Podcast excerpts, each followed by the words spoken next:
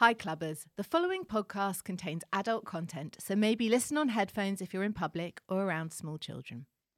This week at the clinic, we're delighted to be joined by our special expert guest, Charlotte Simpson, who's an experienced couples counsellor and psychosexual therapist. She's here to answer all your relationship and sexual questions. Welcome, Charlotte. Hello. Before we dive in, we're going to just use today's quote Yep. because I like it. It's a good one.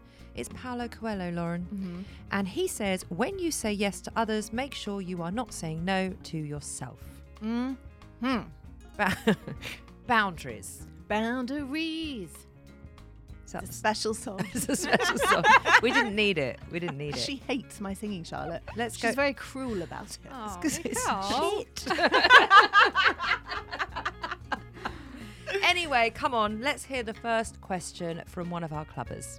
Hello, wonderful ladies. I have been in a long term relationship and have found that our sex life is very much dying out.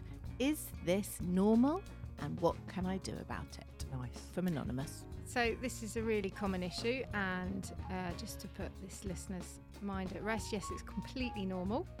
Um, basically, at the, the beginning of a relationship, um, generally what happens is um, it's all very exciting. The other person is, you know, you, a bit mysterious. You want to get to know them, um, and everyone's on their best behaviour. It's all very exciting.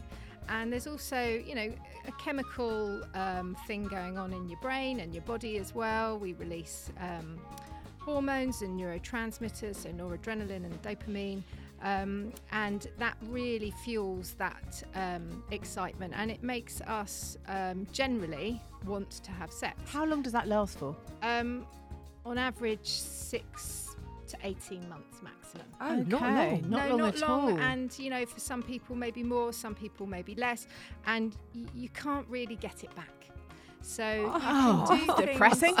well, it isn't. It isn't. But you've got to be creative, and you can do things to um, create something quite similar, like anticipation. So you can't expect. Um, your sexual desire to just kick in by itself, you've got to make it happen. Um, and so I always say, you know, you've got to be in it to win it. So you've got to think about um, what um, what things will um, get you in the right frame of mind, um, and um, you've got to talk to each other. And you know, there's so many new things that you can inject into your your sex life. Um, and it's the things that happen in the run up to that as well that help you get in the mood, you know, so getting relaxed or spending time together, things like that. Um, Connecting. Yeah, absolutely. That Yeah. can be really important. Um, yeah, and I think what happens in long-term relationships as well is is uh, we have different roles. So at the beginning of a relationship, you don't really have other roles that are part of your relationship. Where you know, if you add in, you know, sprinkle in all the things that come with domestic life, bills, perhaps children, routines, laundry, cooking, clearing up, blah blah blah. It's very unsexy. yes. If I swap the amount of time that I spent doing laundry for having sex, oh my god. I mean, You- I can't. You'd have about 12 children. I'd have cystitis, is what I'd have. and 12 children. yeah, you're right, Charlotte. so have I answered that question? yes. I would say so. Yes. So we hope that that puts our listeners' query at. We hope that puts her at ease Yeah. a bit more.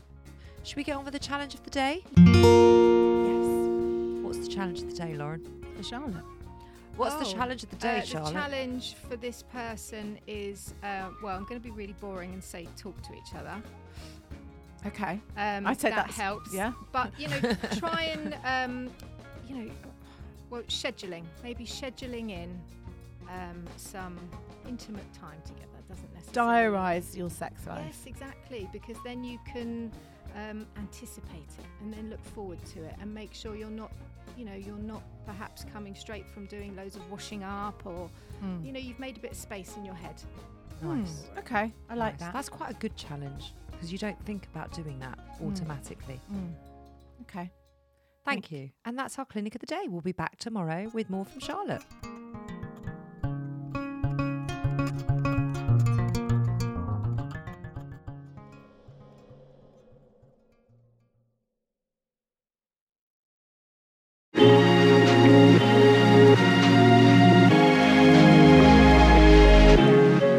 Motherkind podcast explores how to feel happier, more confident, and empowered in your motherhood, even in our world of pressure, judgment, and comparison. I'm your host, Zoe Blaskey, and every week I speak to an incredible expert to share actionable steps and powerful lessons to living your life as a mother with more joy and unapologetic confidence. Listen wherever you get your podcasts, just search Motherkind.